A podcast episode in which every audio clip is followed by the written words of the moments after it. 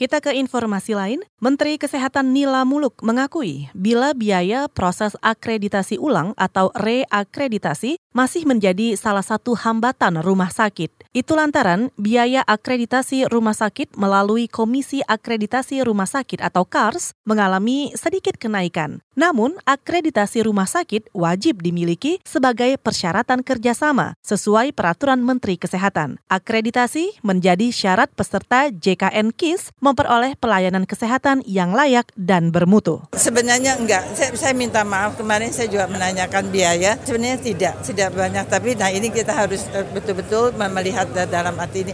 Tidak, tapi memang betul, mereka juga ada masalah. Misalnya klaimnya belum dibayar, jadi ada masalah itu, ada banyak masalah gitu, atau oh, apa ownernya, jadi ini kan banyak rumah sakit swasta juga, mungkin ketidakmengertian atau menganggap itu tidak satu hal yang yang urgen yang harus dilakukan. Jadi eh, kalau biaya saya kira bisa ditanya ke Kars itu nggak terlalu tinggi. Jadi kita lihat. Itu tadi Menteri Kesehatan Nila Muluk. Berdasarkan data BPJS Kesehatan, hingga April 2019 ada 270-an rumah sakit mitra BPJS Kesehatan yang belum terakreditasi. Mereka diberi tenggat waktu hingga Juni mendatang untuk menyelesaikan akreditasi. Meski begitu, angka ini menurun dari Desember 2018 yang sebanyak 720-an rumah sakit.